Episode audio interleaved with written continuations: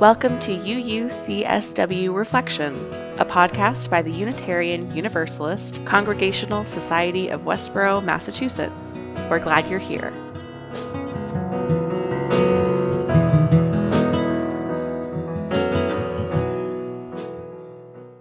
Welcome to UUCSW Reflections. I'm your host, Amanda Hall, here with Reverend Laurel Gray. This is the monthly episode of this podcast where we reflect on recent sermon themes and answer questions from the congregation. If you'd like to submit a question, please email it to podcasts at uucsw.org and be sure to say which sermon your question is about if applicable. Don't worry, we won't share the names or identifying information about question askers on this podcast. In this episode, we will be discussing the sermons The Faith We Give Each Other, Better Together, and the Easter sermon, More as Possible, all of which can be found in this podcast feed. Hi, Laurel. Hello. We're back. How are you? Specifically, I'm back because I got COVID. yeah. That's why, if anyone noticed Wah, wah. that there was not a March um, podcast, it was because I had the COVID. Um, Yes. So, This is the combined March and April one. yeah. Yep. So, we're making it work. So, thank you to you, Amanda, for being flexible and for everyone for, you know, giving me. Everyone's more concerned about me, like, doing too much, thankfully, which is the correct response. and, like, Yeah. don't give yourself long COVID.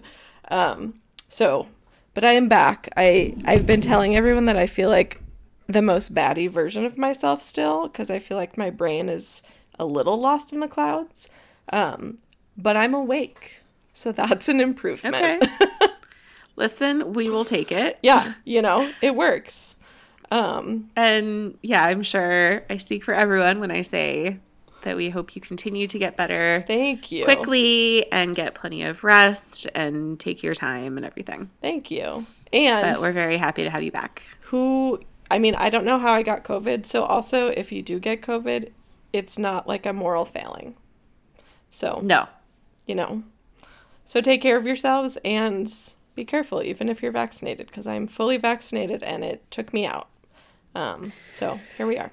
Yeah, the thing about a literal global pandemic is that people get sick. Uh-huh, uh-huh. it's not a moral statement. Nope, nope. So, yeah, and yeah. even if you do everything right, quote unquote, Yeah.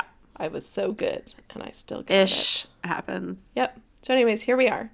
Um, should I? So give you're you- back. I'm back in slow motion, but I think that's fine, and I hope is sort of encourages other people to move slowly when they need to instead of just hustling. Um, yes. And should I give you the church updates? Please. I was waiting us- for them. Oh my gosh, to get us started. Um, Yay. So last time we talked, we, we um, I think it was the day before the board meeting, um, to vote about music. So one of the things that um, that will be happening, so starting on Sunday the first, we're still working out the details of the timing, um, but we are reviving the choir, which is exciting. Um, because we are now allowing congregational singing.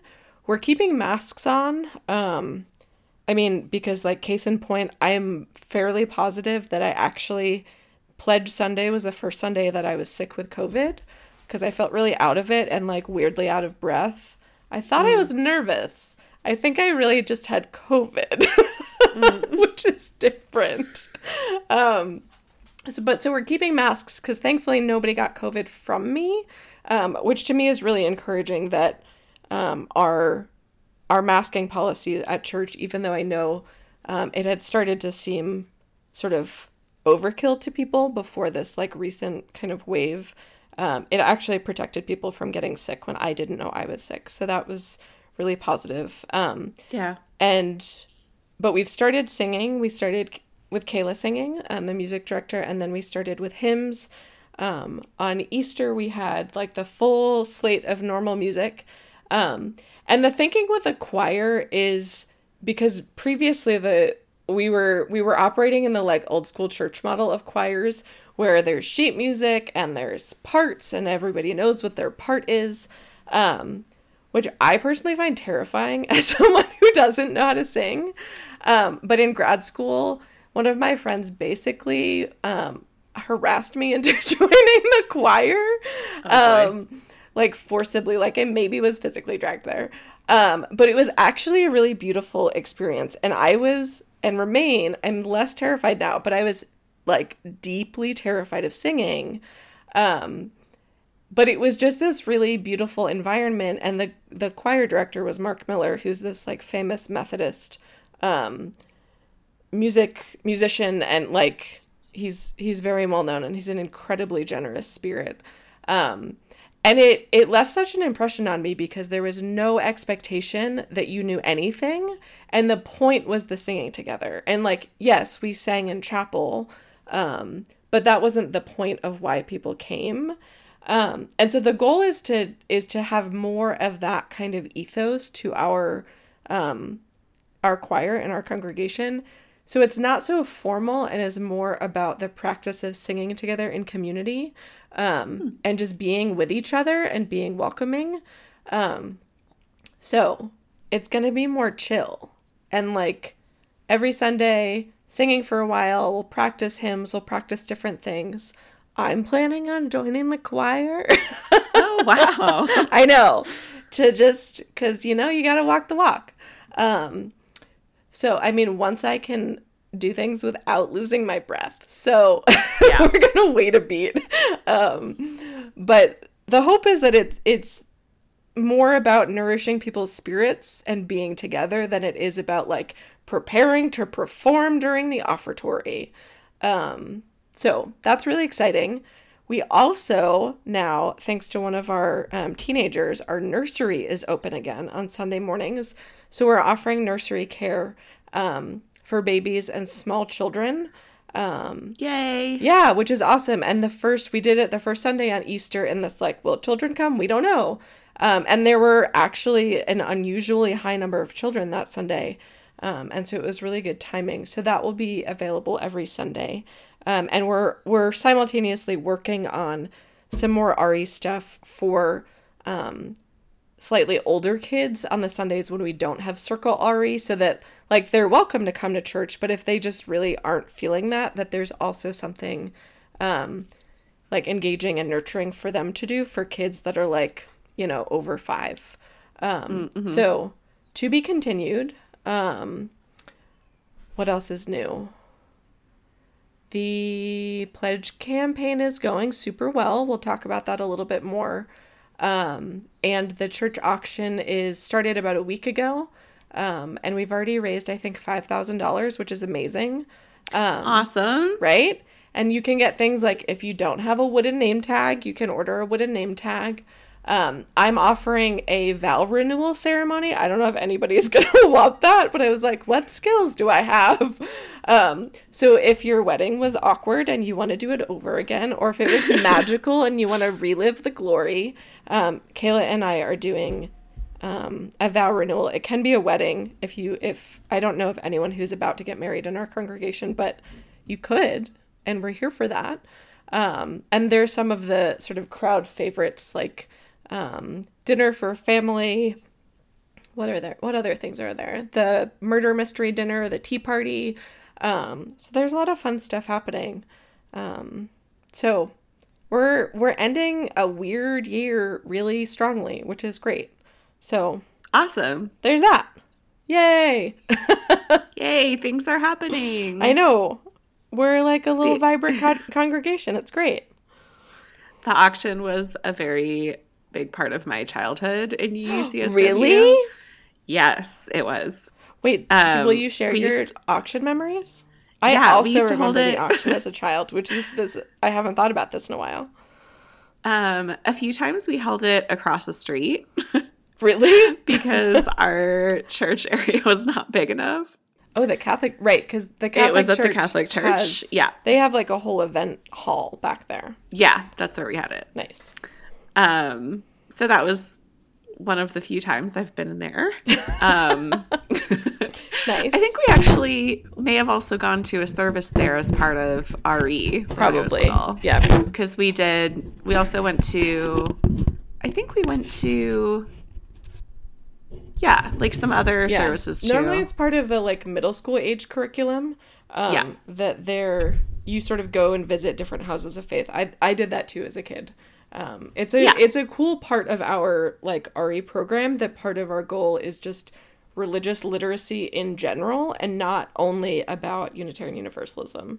Um, Yeah. So cool. It's true religious education. I know. Look at Um, that. So, and of course, based on the fact that I can't remember it, you can see it made a lifelong impression on me. But you're not um, afraid of other traditions, right? I assume you don't have this no. like I don't know what those people are. surely, right? surely it it molded and shaped me in imperceptible ways. um, yes. um, but yes, I remember that event space, and there was a year that it was Hawaiian themed, Oh my and. I we had to hand out, and Anya was there too. Yeah. Anya, if you're listening, and like other kids, my in my like age cohort group. Um, we would work the auction. Oh my Like that was our contribution. I love that. And so, like, anytime somebody won one of the like live auction items, we went and gave them a lei on the Hawaiian night. wow. yeah, it was fun. that sounds fancy. We also used to work some of the other like auction like items that win. Like Anya and I, and again, other people of our age group, Yeah. were like the servers at a tea party. Oh, I Um, love that was that. an auction item. Yeah. You guys should come back for the tea party next year. That would be so adorable. And I'm Um, sure you don't want to, but it would be Well, okay, custom aprons were sewn for us Oh, the first time. If that is on the table again, I'm there Oh. with bells on. Okay. Um, okay. yes. but I felt very important serving everyone. Oh, I'm sure. And they were very permissive of my lack of experience. I'm I sure think they might be less everyone. permissive. I, I have a little bit less of that like I'm an adorable eight year old don't expect anything from me vibe going on but we'll see It's all good. It's all good. yeah but yeah I mean a huge part of my like childhood memories are like my childhood church memories circle around like a number of things like some of them are hanging out most of them are hanging out with Anya That's Um, great. Church friends are awesome. Yes. Um, like hanging out downstairs while my mom rehearsed for the choir. Yep. Nice. Um, working the auctions and like the auctions being a big deal.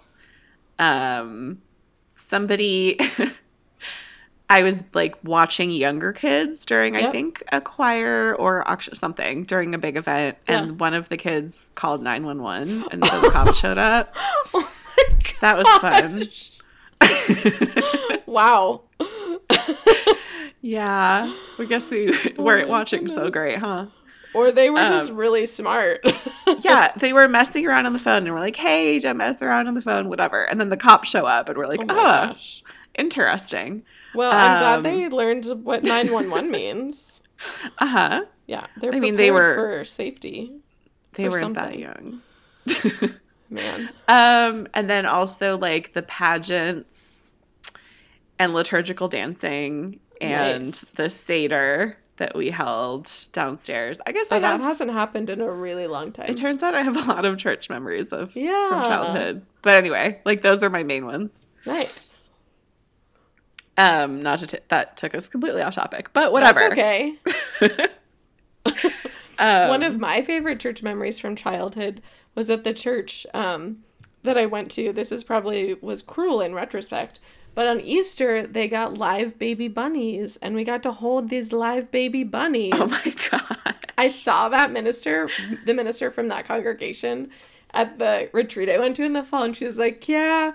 We realized that probably wasn't a good idea, so we stopped doing it. And I was like, fair oh, point. Oh also, I'm sad. It's just that PC culture coming you know, for all well, of our we don't want to traumatize all the baby bunnies. so, anyways, This is fair.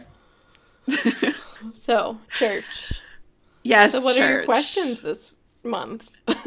Well, so like you mentioned, we are doing March and April. yep. So celebration week March- plus Easter because I missed a Sunday Exactly. that I was going to talk about um, lamentation and like kind of Passover themes. That didn't happen because I had COVID. We can look forward to that next year. Yeah, you can put it in the hopper. Year, yep. Also, Um, side note, yeah. because I'm starting to plan next year's calendar. If there are topics or questions or sort of theological wonderings that you wish I would talk about in a Sunday service, um, it's really helpful to know what people want to know about um, in terms of how I think about what I schedule for the year. Um, so if you have questions at any point, um, and people have done this to me throughout the year, and then I'll figure out like where in sort of the arc of what I had planned can I fit in this thing that you asked about. Um, So if anybody listening has things where you're like, I always wanted to know X, or I don't know how to grapple with this thing, um, let me know. Yeah, it's like your job. It is. It's literally my job. so open invitation. Beautiful. okay. Um, speaking of your job, Yes. transition expert, Nice, podcaster, nice. transition professional. Good job. Um, so in the faith we give each other, which was the first sermon we're talking about, Yep. um, we talked about congregationalism, Yep. which has to do with like true community-based democracy Yep. and power sharing and lack of like a formal like power structure like some other like Well, so that's an religious interesting. bodies have. Yeah. So I would say because it's not a lack of power structure, it's a very specific kind of power structure. Um, Hmm. Because when we think of a power structure, we think of a, often we think of one that's a hierarchy, um, where like someone is sort of the supreme leader, like the king or the pope or the you know some ultimate power. Um, and then there's like a uh, like a pyramid scheme of underlings. That's probably a terrible description. And so there are various forms of like top down power structures. And congregationalism is the opposite because it's still a power structure, but it's the inversion. Um, and so the power is horizontal power. Um, it's power within the, the body of the congregation where power is held equally. Um, and there are leadership positions, like the board members are elected, and they're elected to be sort of the stewards of um, the congregation and its mission, but they're not it's not like any of them are like the supreme leader.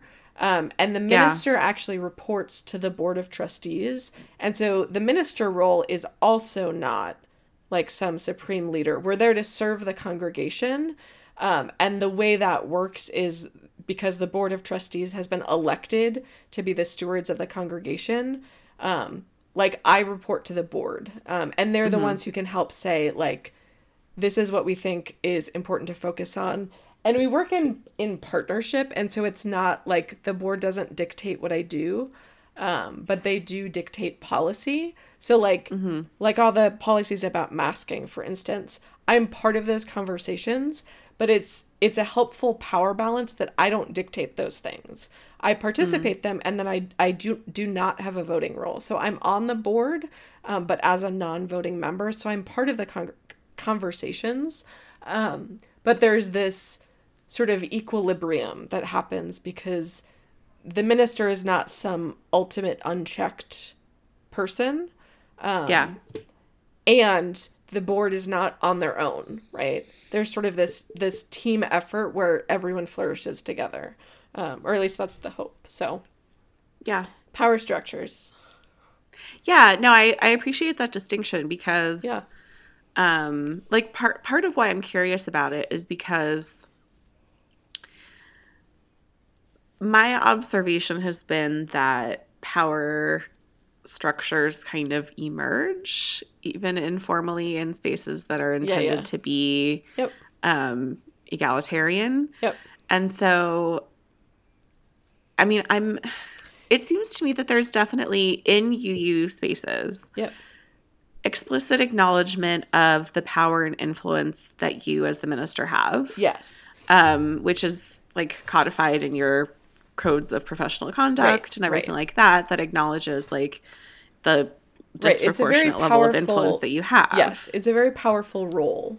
Um yeah. and like the the fact of a minister being in a congregation in like a hierarchical system that is determined by someone higher up. So like in a catholic church a priest is going to be sent to you. Yeah. And you don't necessarily have any like the congregation doesn't necessarily have any say in that. And our system is the opposite. Um, and so, like, obviously, I can't, well, maybe it's not obvious. So, like, I have to apply for a job in a certain congregation. In a UU system, it's sort of this mutual interest. Um, but the the board of trustees is the one ultimately who decides um, like if the contract gets renewed or if the minister gets a raise. Um, so I feel like I just mm-hmm. went on a random tangent. No, I don't know. I mean, that's it's important. Yeah. Um, like how those roles are yeah. determined. Yeah. I mean, I've. I so I will say because yeah, I think what you ahead. were getting at is um powerful um, like personalities or roles within mm. a system that's sort of egalitarian. Um, and this yeah. was one of the the board the big questions for the board for the year because in small congregations um, when you have a limited number of volunteers to run an organization there can be the issue of volunteer burnout um, and like people being afraid to agree to be on the board because they think it'll be this like horrible arduous thing um, side note, it's actually really fun and there's a lot of giggling at board meetings now. So, like, don't be scared. Um, and I think I've heard people say on the board that it's actually rewarding and empowering because in a democratic system this small, like, your influence and your your opinion and your thoughts and your experience are actually really important and taken very seriously.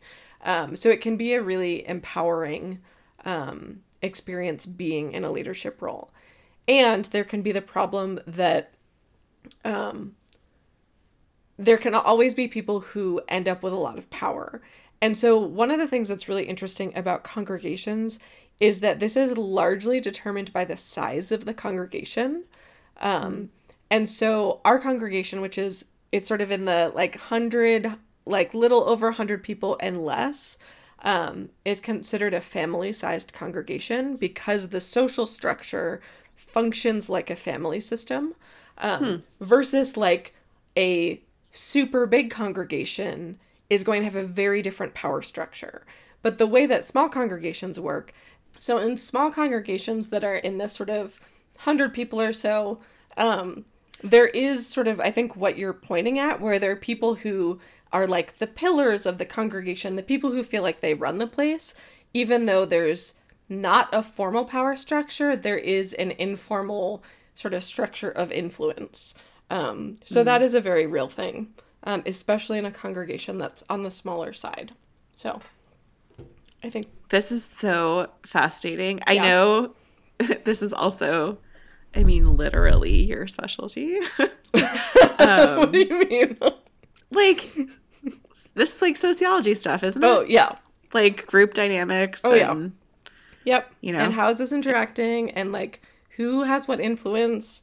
Um it's yeah. I highly recommend getting a sociology degree if you want to be a minister. it's a good idea.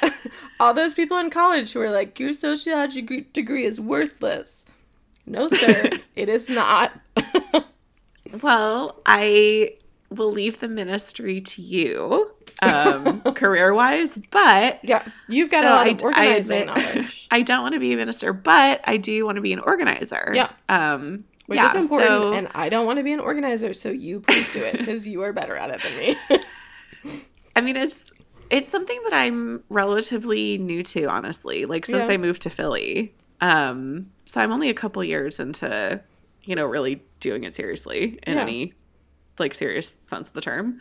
Um, and it's, you know, obviously not, I'm not a professional community organizer or anything. I'm just sort of sh- kept showing up to things. Yeah. Um, but it's interesting because there's a lot of, um, I mean, a, a lefty, like a left wing political stance is like drawing power down into communities yep. and more local control of local destinies mm-hmm. rather than um you know relying than you know having the power come from these huge faceless systems yeah. and federal it's like farmers whatever. markets yes and i like i am grappling with some aspects of that that have to do with the way like interpersonal and small scale dynamics can be tyrannical in the wrong Yep. like Yeah, yeah. hands sure. you know like that can be that can go really wrong like it's because it's the same like like the argument that people used against gay marriage for example was like well let the states decide Oh my like in gosh. that Yeah. case we were we were pushing to have as little local discretion over that as possible Right. you know what i mean to protect that vulnerable population Right. and so I have a little like thinking about the optimal way to diffuse and distribute power Mm-hmm. in a society of and communities of different sizes is something that like doesn't yet keep me up at night, but like might eventually It's start to keep me up at night Yep. because it's very hard for me. I mean, the gr- the group dynamics, like you said, of like a family sized congregation Mm-hmm. Versus, and I think a hundred makes sense as a tipping point Yeah. versus like Yeah. the bigger ones. I think this is a little bit of a tangent, but it's so That's okay. relevant. Um, I believe the number is a hundred that people can like keep track of like a hundred person group yeah, it's in 150. society. Yep. Or that's what I've 150, I'm sure there are different. Yeah. Yep. And the reason that humanity has been able to do so much is because of our capacity for imaginative thinking. Huh. And that means we can invent things like countries Yeah. to keep Yep. a unified sense of like a collection of humans Yep. that's bigger than 150 people. Right. Right. So like the That's fact that we our can understanding. We make it understandable. Yep. Right. The fact that we can like the human capacity for imaginative thinking Yeah. is what allows us to have a global, national, you know, state, whatever sense of like society Yeah. and community. Cue our Um, last podcast where we got totally lost in the clouds and everything was a social construct, man. it was. yeah. I But mean, yeah, we weren't wrong. we weren't wrong. yeah, it was just when I went back and listened to it, I was like, this is maybe our silliest podcast yet. we sound like a philosophy 101 lecture. Well, listen, Which is I great. haven't been a I'm here philosophy for that. for a while. yeah. We've gone from philosophy to sociology, It's great. so I'm not mad at that. Yeah. frankly, I like them both. Yeah, it's good. It's a Um, good thing. but yeah, like even within like mutual aid type organizing and everything like that, like there's still leadership that people Yeah. So I think you know what I so mean? I think the thing that you're pointing to is um, leadership versus power, which are not exactly the same thing. Um, because obviously being in a position of leadership gives you power, and that can come from formal power structures, like we talked about. Like there's some given hierarchy, um, and informal power structures where you know you're the tallest and thus valued the most in a weird like whatever it is, or you've been there the longest, or like you're the best at math and so everyone really trusts you to do things like sort of squarely right? Um, there are all kinds of different things that can result in informal power. Um, and i think i think that one of the things that can get where it gets sticky is to what ends. Um, because if you're in community power is not a bad thing. I went to this community organizing um, like three day weekend training when I was at Yale. Um, I forget who exactly did it, but it was one of the like large um, grassroots community organizing organizations in the like Connecticut area.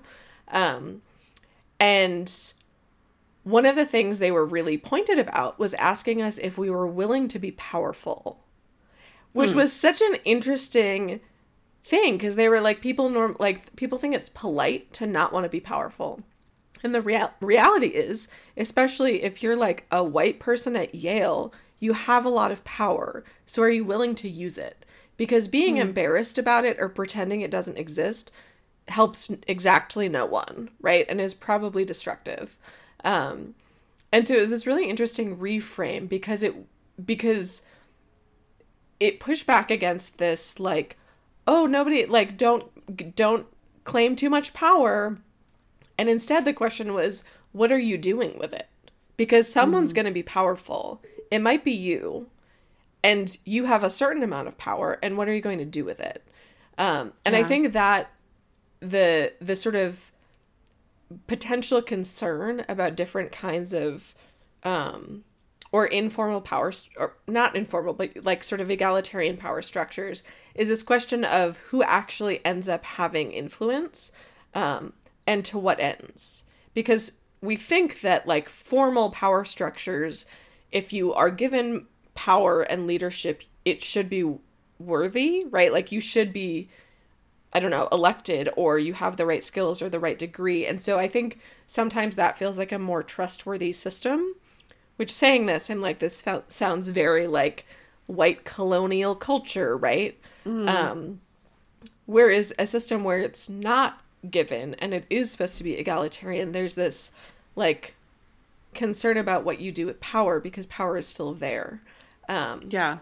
but I think the point is to what ends, right? Because someone having a lot of sway can be a really, really good and important thing, or it can cause havoc, right?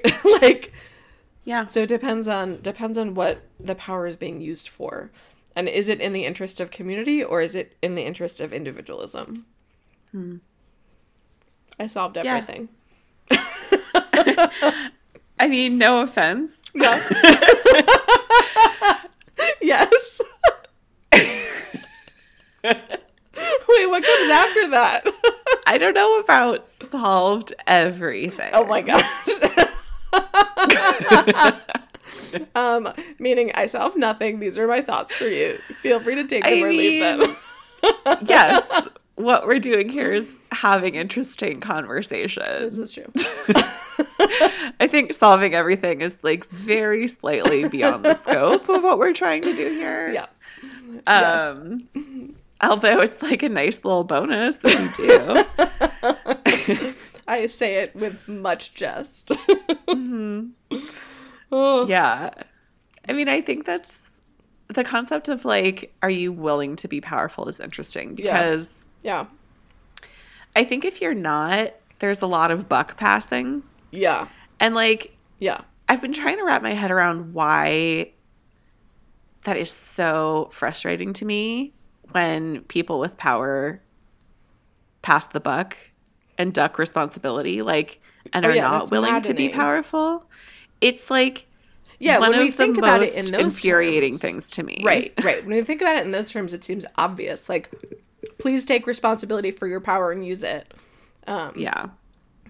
Because yeah, ditto. Agreed. It doesn't it doesn't go away if you pretend it's not there. Correct. Like Right. you're a powerful person. Right, right. And this is, and so, like, in my role, for instance, this is where ministers can end up doing really dangerous things if we forget the fact that we have enormous symbolic power. Um, Yeah. right? Like, like if we forget that, we are in very hot water. We're actually putting other people in very hot water. Um, because what we do can have such a disproportionate impact because of our symbolic power and because the expectation of how we should be, like we should be trustworthy and we should be caring and we should be kind. And so the ways that we shirk that or forget that um, or don't show up is disproportionately impactful because of our disproportionate power.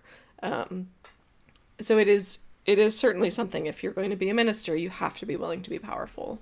Um, And certainly not power over, but um, you can't, there's no passing the buck and doing anyone Yeah. any good. Yep. So I'd love to talk about the other March sermon, which is Yeah. Better Together. Yep. That was talking about the pledge drive and the fact that our biggest, like the church's the most biggest line item. thing. Yeah.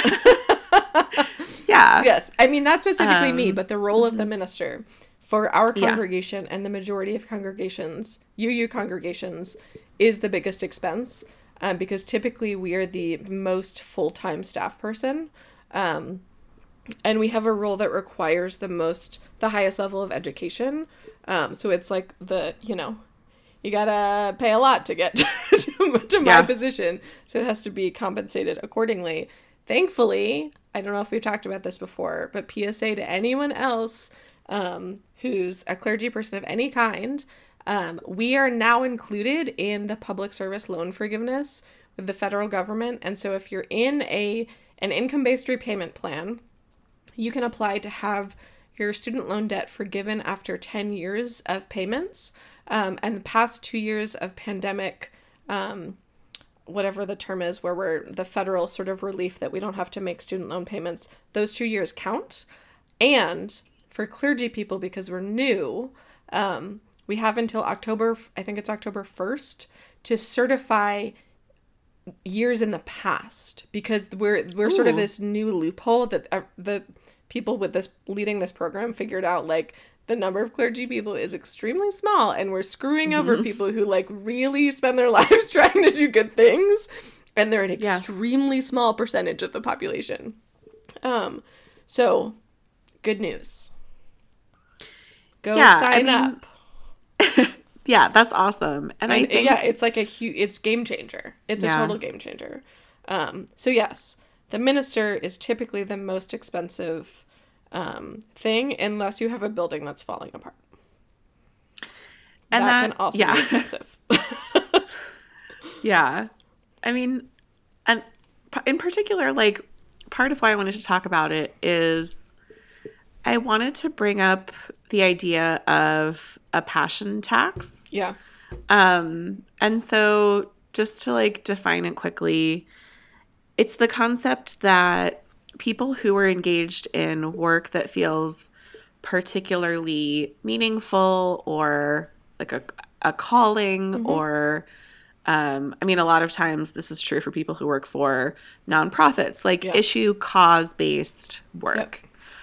A lot of times part of the implicit understanding of your compensation is the feel good factor for being doing yep. something passionate. Yep. Which means salaries are lower, benefits are lower, yep. work conditions can be really, really, really taxing, traumatizing, burnouty. Yeah. And it's kind of a recipe for like potential pretty brutal exploitation. I mean, yeah in cases where people are so passionate about the work that they forgive um, or you know fail to hold their own boundary line or yep. they're subject to um, like emotional manipulation and pressure yep. that really creates um, just really you know labor conditions that are unfavorable that yeah would not should not this is a really good condition. segue into next sunday's service um, mm which is about creative living and because I just read um, Elizabeth Gilbert's new book Big Magic, which talks about sort of the creative process and what it means to be a creative person. Um, mm. And one of the things that she talks about is um, this idea that like to be a real artist you have to be tortured, and like that's uh-huh. not healthy for anyone. Yeah. Um. So, but yes, you are very right, and this is actually um it's been really stressful being so so I started 3 quarters time, which was good and I was I was interested in this job originally because it was 3 quarters time because I was still recovering from a brain injury. So the idea of working 40 hours a week was like I can't stare at a computer that long. Um mm-hmm. and so it was sort of this mutually beneficial like the congregation needed to not have a full-time minister and I also needed that. Um and thankfully like as I was willing and wanted to give more and the congregation also did need more um, and we had a lot of people come back and so there was the congregation got sort of returned to previous numbers and so there was a bigger population to be caring for and more to do. Um, and so in that dynamic of then i went to 90% time um, i was keeping timesheets which on one level is really good for boundaries um, and like I have clergy friends who I've said to them like it, it might help if you keep a timesheet just because if you're working 12 hour days like to your point 5 days a week and then also Sundays like that serves no one. Um, and yeah. so it's it can be a good thing to hold a boundary and just to be aware and even if it's not a timesheet but like on your calendar, like on your Google Calendar, I block out how long I was working on different things so I can visually look and see like how much of my week was yellow, which is like my work color code. um, mm-hmm. and how much of it was other colors. Um, but the part of the part of the really hard thing about being a minister, and this is becoming more and more true as I get farther in with this congregation, is that it's incredibly different difficult to quantify what I do. Um, because like when I arrived, like my first year was like so administrative. Um, and it was things like Google Drive and email systems and office furniture and, you know, like really obvious nuts and bolts type stuff. And at this point, like, yes, we're still, you know, the hybrid system is a thing we're always working on for services. Um, but at this point, like, there's furniture in my office, right? Like I'm not I'm not solving those kinds of problems. And the things that I'm doing are much more about like what does the congregation need? Um, what do individual people in the congregation need? How can I be supportive? Um, how can I be creative about the ways that I'm supportive? Um, and then, sort of on the obvious front, in terms of Sunday services and writing and writing sermons, um, like the number of times I've written a sermon like as I'm falling asleep, typing notes on my phone because I had a mm-hmm. brainwave is like, how do I, right? Like, how do you put that in a timesheet? How right. do you qualify the sort of like doing laundry for two hours and in your mindlessness, you realize what you should do, right? Like, that's just not, how do, how do you qualify that? Mm-hmm. Um, and that was part of where I finally said to the board, like, this 90% time thing is not really tenable because it's the idea that you're a part-time minister minister suggests that you could have another job because um, you're not working full-time and i tried during the pandemic i tried to start a small business because i sew and it's really hard to find clergy stools. This is not like a plug for my company because I don't actually have time for it. Um, but I mm-hmm. started this company to try and make and sell clergy stools because I was like, you know, I work part time, quote unquote. No, I think I sold three, and then I was like, too much, too much, mm-hmm. backpedal. like I can't do this because yeah. I work full time, and my job asks everything of me. Um, and similarly, this is why like it sometimes I feel guilty talking about like the time that I have off because as ministers we're required to get a month of vacation time and a month of study leave, which is sort of I used to think about it as like finals cram session, which was a very like I've been in grad school and college for too long frame of yeah. reference, right? No, because like reading books until all hours of the night is not going to make me a better minister. Shocking. Um, so it's for anything that's going to like make you better at being present is sort of my way of thinking about it. But to most Americans, because of our absurd like job setup, having what looks like eight weeks just off is like unheard of. Um, and the reality is that I have a job that I like if I get two days off in a row, that's unusual. Um, and like I get one weekend off a month, which means like I it's very hard for me to go anywhere or like go on a trip or go visit friends unless it's the summertime. Um and you can't fake it. Right? Mm-hmm. Like you, you can't when your job is about presence and about being with people and about sort of your own meaning making as you move through the world like you you can't bullshit that right? That's mm-hmm. people can tell. Um, and so it asks so much more of you um, than like any job I've ever had. Um, because it's not about being busy, it's about how you are with people and like how do you quantify that? Yeah. How do, how do you and um to your point about like I don't remember what your point was. You said something that made me think of something. to your point about like burnout and power, um, I think you made a point about that. Um, mm-hmm. One of the one of the really dangerous things about ministers is that the two things that are most highly correlated with not misconducting. Um, so, like, not m- mostly this means not having sex with a congregant, which is a form of sexual assault. Because in a right, we know this because in a power dynamic, there is consent is not an option, even if it's two adults. Um, so the two most significant factors in preventing any kind of misconduct, be it financial or relational, etc., is that you go to therapy so that you have someone else like you know checking you and talking about your needs like i practically use therapy as like a job consult where i'm like what about this situation? You mm-hmm. have a degree in this. Um, and the second thing is that you have your own damn friends so that you know mm-hmm. in that like exchange of relationality that you are not doing it for your own like gratification, right? Like when I mm-hmm. share about myself with a congregation, it's because I care about them and want to know them and have them feel known in return.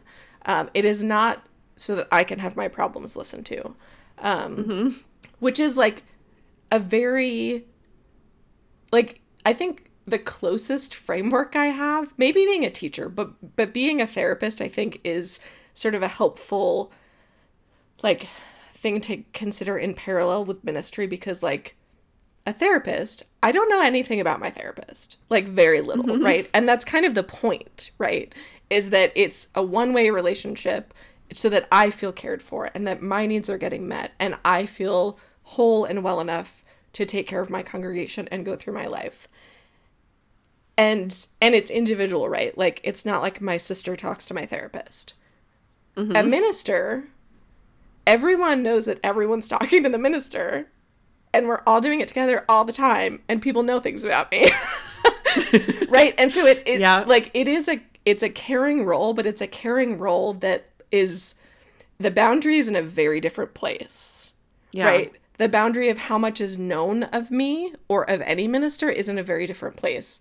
Um and i like i hear colleagues sort of like panicky asking other colleagues how to navigate the the fact that like congregations sometimes feel a lot of like ownership over their minister but in the sense of we get anything from you and so like You're bought and paid for. yeah, and so we should get to know about all your personal business. I do not feel that way, thankfully, in our congregation.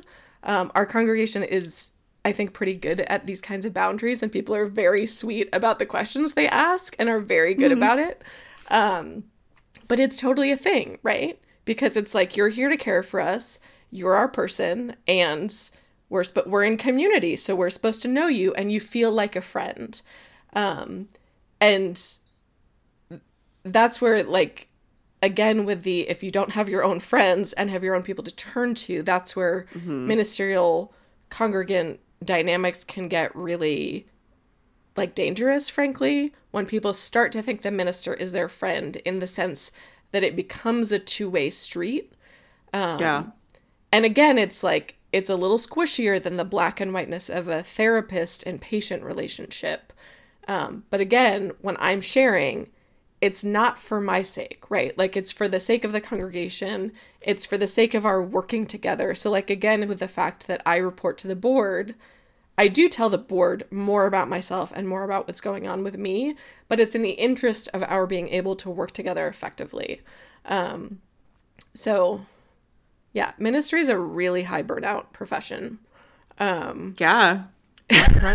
And and like I'm still even in the last like month or so of having COVID, I've been having to come to terms with the sense that doing my job is not about being busy. And like right now doing my job well means working quote unquote fewer hours and doing things that are much more high impact so that I have the energy emotionally and physically because I've been sick especially to go do the things that are really significant and like I don't need to I don't there are all sorts of busy work paperworky things that I can do but like I don't need to go do those things right now. That's not what my job's really about. Um but it is very different from when I started and it was it was so administrative. And so now we've we've really gotten into the place of like you can't part-time this. Like if you Yeah. panic text me at 10 p.m., I'm going to call you. Like, Right. there's there Sorry, that's outside not of work hours. right. Like that's not negotiable, and I am going to work every holiday because that's my job, right? yeah. Yeah. Um, so yeah, no, I appreciate you bringing it up because it is a very, very different and strange profession um, yeah. that asks a lot of you, um, and is notoriously not high paid.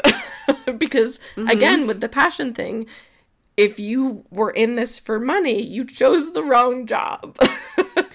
Well, and I think that I mean that extends to a lot of like specifically caring professions, Totally, which totally. surprise is I know, you know coded female, right? Yep. um, yep. and a, a lot of like trying to make the world less garbage, Right, right. positions and stuff like that, like Yep. positions that people like feel passionately about, like Yeah. teachers. Yeah. you know what I mean? Like, Yeah.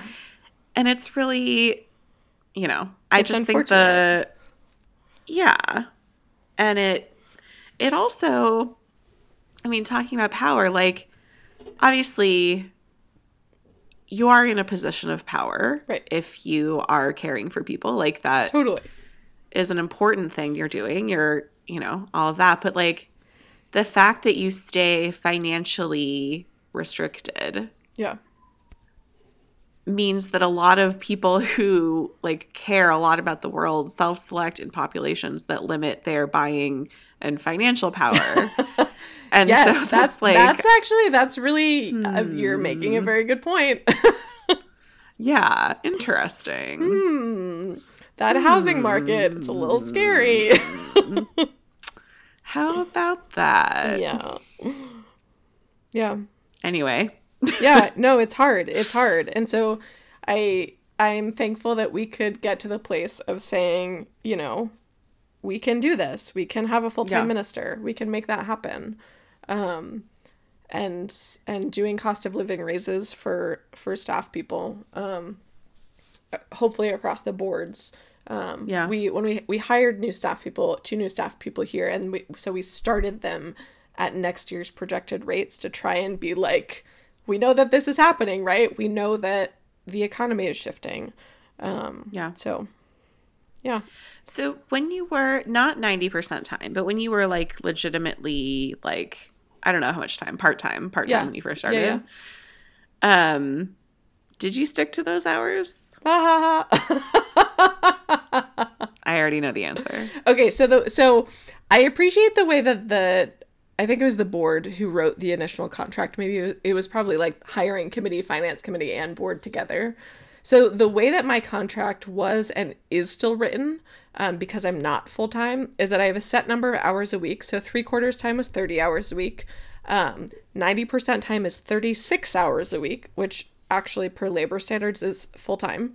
So that's where all of this gets like very murky. Um, but it meant that so there was the stipulation that I would be paid extra for more hours for like extenuating circumstances.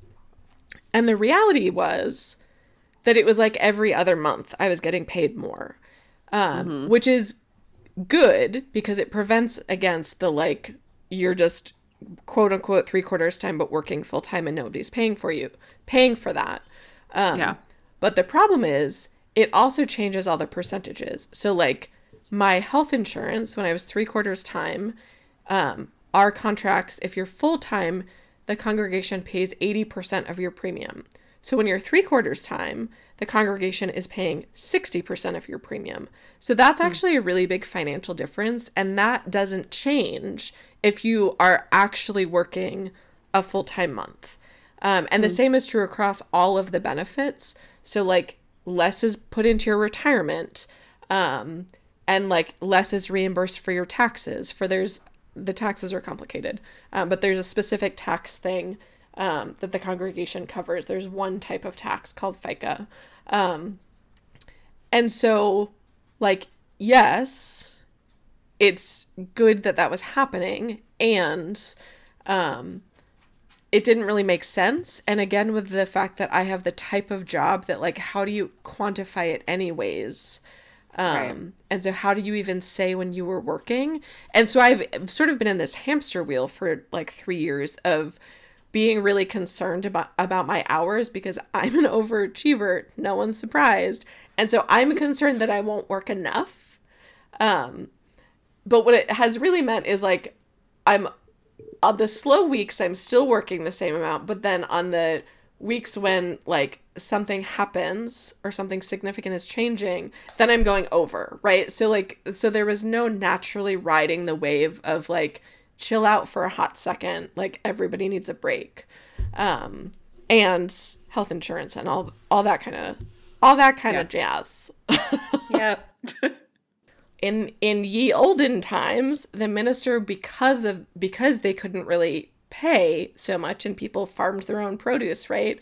The minister's compensa- compensation was in the form of a place to live so a parsonage um, which is where now part of my part of i like portion off part of my salary as the part that covers my like essentially my rent and that is taxed in a different way. Um, and that is because of this history of a minister is understood to not be paid well. And so part of the way that you're paid is by giving you a place to live. Um, and like it used to come with land to farm and like people would give you potatoes right? Like it was a very different way of, of existing. Um, now that doesn't work. You can't pay for grad school in potatoes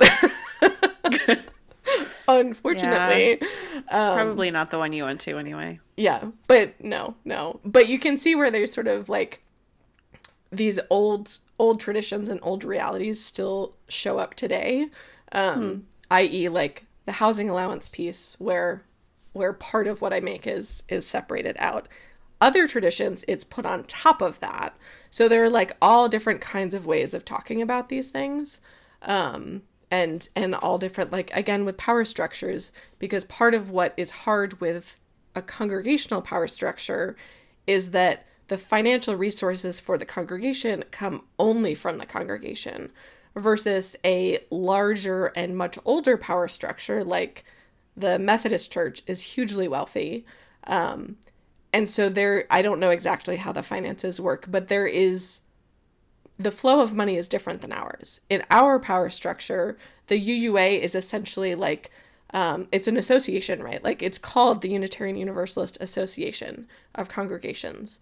Um, and so it's our pooling of resources so that as all of the UU congregations together, we can have someone who is, you know, the HR expert and someone who runs the health plan. Um, but the power goes to them, not to the congregations. Which again, to circle back, is why the the conversation about minister salaries can be really complicated. Um, and why ministers can be really awkward about it, right? Because when the pledge campaign comes up, you're supposed to give an impassioned, um, an impassioned sermon. I got another call from another clergy person.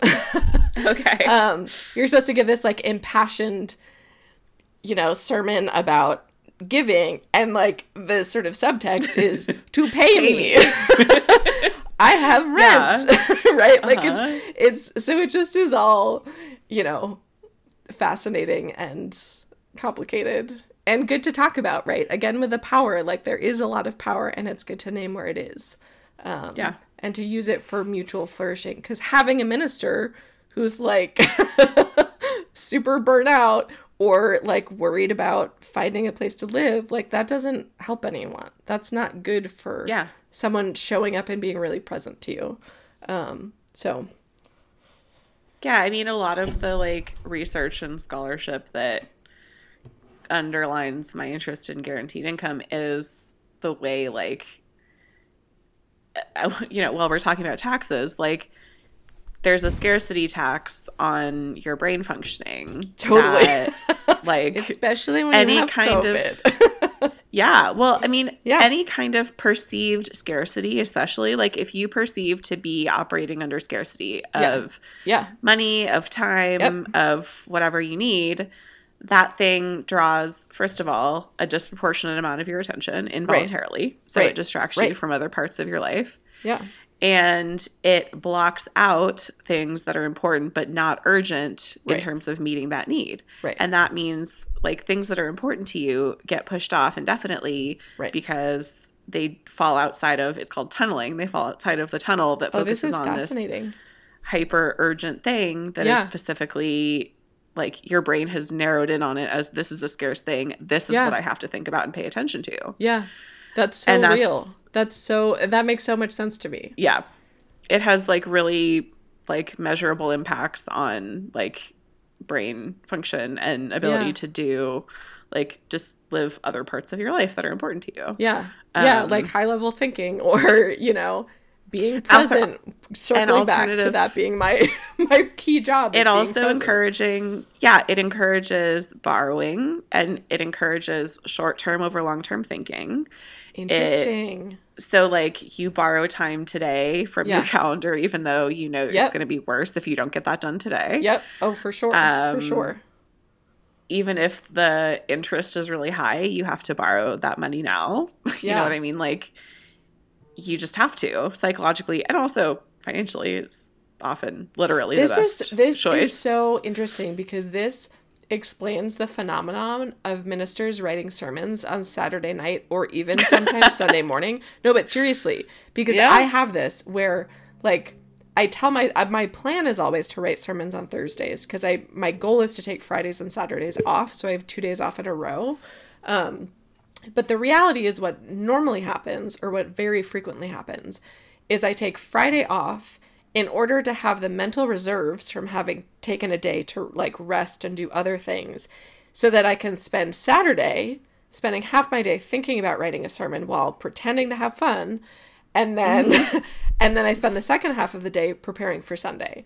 But I mm. because the reality is that I didn't come Thursday, I did not actually have like the mental, spiritual, emotional reserves to do that kind of deep like meaning making and thinking and spiritual sort of um, exploration. So that that I feel so seen. Yeah. Because it's a thing and i was so like when i was an intern because like when you're an intern you preach like once every two months and it's this really big deal and you treat it like or i at least treated it like writing a research paper. And i was like how do they do it every week and then i would like meet other ministers and they would like i'd see them on a saturday morning and they're like oh yeah i'm gonna write my sermon later and i was like what excuse me what? and they would just like be horrified and I did not understand. And now I do because like you have to take the time to recuperate in order to do the thing that that can like Mm-hmm. require the most of you. yep Wow. We're learning so it's much. also it's also why like if people procrastinate like sometimes you need the urgency of the deadline to get it Yeah. inside of your urgency tunnel Yeah. Yeah, yeah. yeah I love this. So. yeah also the other thing that it makes really really really hard is like alternative pathway finding What is that? like what are like other ways that i could solve this problem um like a lot of it is like um just yeah like larger scale like longer term solutions to problems hmm. or like multi-stage multi-step like alternatives to the way that you're going about it versus just like whatever you the first thing you hit on that like addresses the level of urgency you feel about it this is like, like- writing the sermon yeah. three weeks later instead of the one you have to give the next day.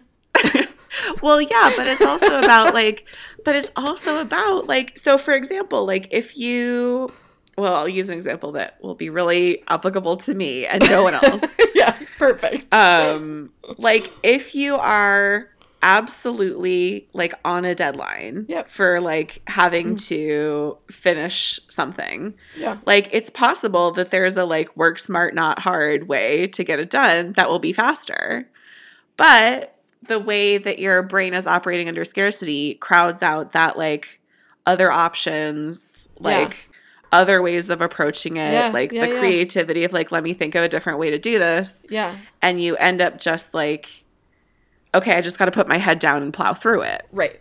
Right. um right. And then you end up doing things that like get you there in the short term, but then like are ultimately Yeah. not effective ways of functioning. Yeah. So, I mean, in general, human psychology is biased towards short and present term like phenomena anyway. Yeah. Um, but that gets really exacerbated when you're operating under scarcity of any kind. Um, it has like a really intense psychological effect. So, yes. So one of the I just this is making me think about another book that I just read. I've discovered that the trick to me reading books is to listen to audiobooks. Which took me into like however many years I am since graduating from grad school. Um that that is the ticket. Um but I just read the book um What Happened to You, which is a book about um, the effects of early childhood trauma on the brain um, and sort of the effects of trauma in general on the brain. Um, but one of the things that they talked about is so ACE scores are adverse childhood experiences, and it sort of um, cat- or gives you a score of the number of like difficult experiences you had as a child that could adversely affect your um, like brain functioning, i.e., everything. Um, and one of the things that they talked about is the reality of things like racism. And if you always are operating in a system where like there isn't enough, the world is not safe enough, you're in a community that is under resourced, um, it's going to affect your brain composition and your brain functioning. And that is a system or like a, a a symptom of the environment that you've been raised in, not some kind of pre-existing like what's wrong with you, which is why the title of the book is what happened to you. Um, so yes. Also psychology is fascinating. it is. okay. Should we talk about Oh, Easter? man. Is this the longest podcast ever? Yep. yeah, so Easter. So I will say, so piggybacking off of what we've just been talking about, um, in terms of scarcity, I think that there's also a theological component to this, and people can get really like skin crawling when we talk about theology because they think we mean God. And by they, I mean you use who are skeptical of theology. Um, thank you, COVID. Um, so what I was thinking about Easter, um, the the Sunday that came after Easter was um, because it was Earth Day. We used a service that was from UU Ministry for the Earth, and it was my Sunday off. Um, but it had sort of come up under this conversation about how to do a service about the environment and the realities of climate change and all of that kind of stuff. Um, and there's there's this like common refrain that we should act like our house is on fire because it is, which I find really dangerous and really unhelpful. Um, because it sends you into panic mode, right? Which is this scarcity thing, which is short-term thinking, which is creativity does not is not available to us. Um, We can't do deep processing. We go into sort of like flight mode, um, and and so in thinking about Easter, um, and I was specifically because someone had asked me about this, like essentially, what what if it's not springtime? Which is actually what w- which was a really astute question, um, because like I said in the sermon, it is so easy for us as Unitarian Universalists to get around like sticky theological questions by and specifically in terms of Easter, to get around the discomfort with Jesus and Christianity and resurrection theology and salvation theology by just making it about bunnies, right? By just making it about springtime. And there are ways that that that like tie makes sense um because like yes, if you live in a seasonal place like New England, um spring is a time when the world seems to come alive again. And we know that Christian traditions or Christian communities early on used pagan traditions to sort of popularize themselves. So it's like, no shit, we make Easter about springtime. Hopefully, I'm allowed to swear on our podcast. People sometimes Well, we do. apologize for swearing in front of me, which makes me think I should swear in front of them. so there you go. Um, but so I was thinking about Easter and this, like, what if we don't sugarcoat this thing? Like, Yeah. we don't need to get around it. It doesn't have to work for you.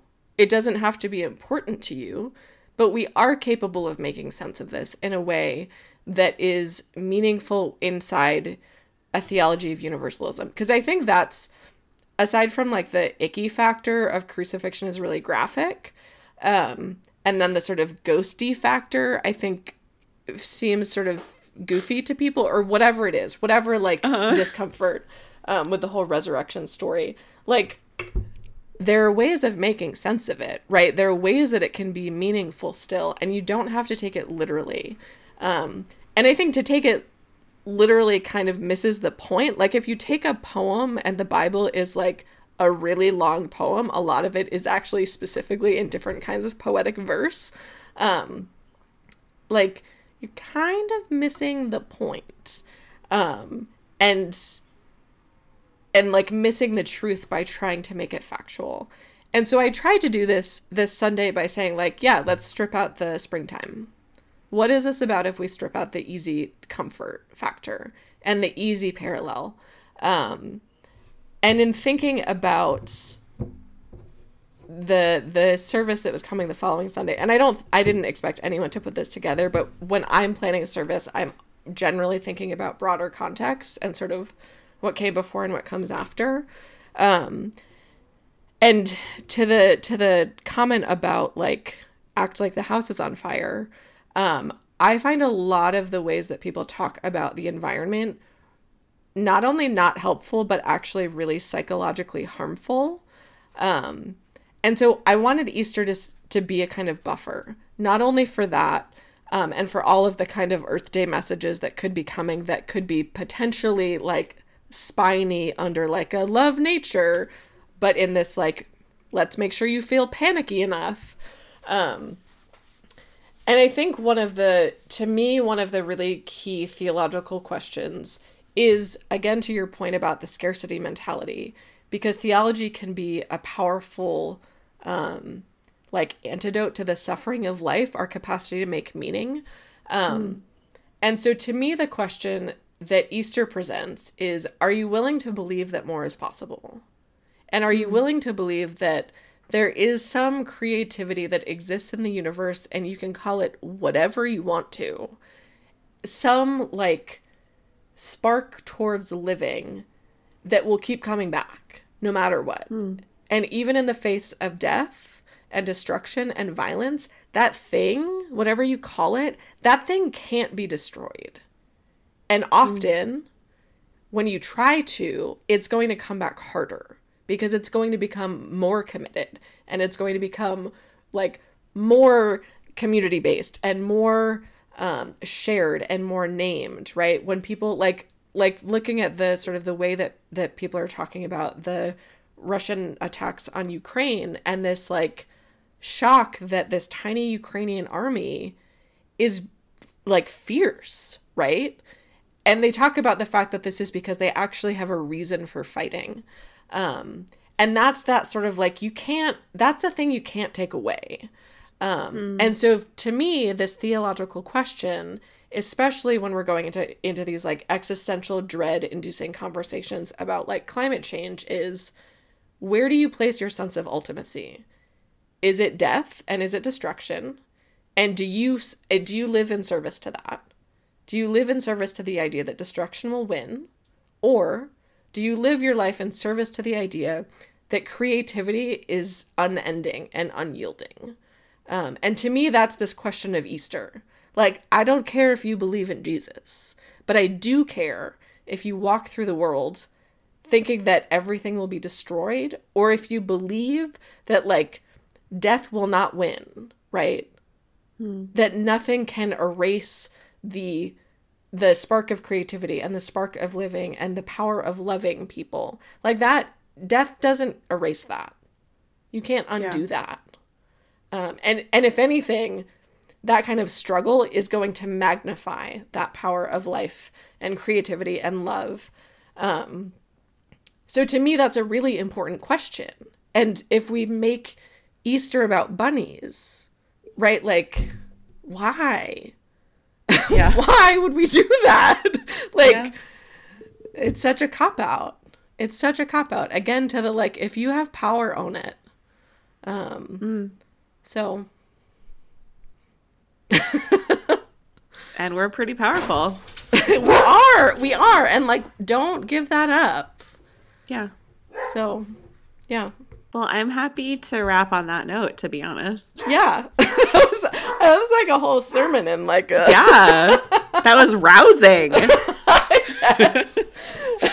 I'm doing this instead of writing the sermon for Sunday, which though is about creativity. So it really all was just it's all perfect. Cool. Where are we marching? I'm in. My shoes are on already. I accidentally put my shoes on as you were talking. I didn't even notice. I'm ready to march. Amazing. you can lead that because I will not be able to lead any chance with my wheezy COVID voice. But That's why we have many voices. I know, yeah. My my little introverted self is like not gonna cause a rally, but I can give you a really rousing theological reason for living, which I think is important. Well, I mean, yeah, that's not inconsequential. Thank you. I hope so. and on that note, happy And on that Wednesday. yes, happy. Whatever day you're listening bunnies. to this. Springtime. It is nice that it's springtime. pastels, tulips. Yeah. Yeah. Enjoy the Um, world. Yeah, and we'll be back next month. Yeah. We'll talk to you soon. Bye, everybody. Bye, everyone. Thanks for listening. For more information about what's happening at UUCSW or for ways to get involved, visit us online at uucsw.org. All are welcome.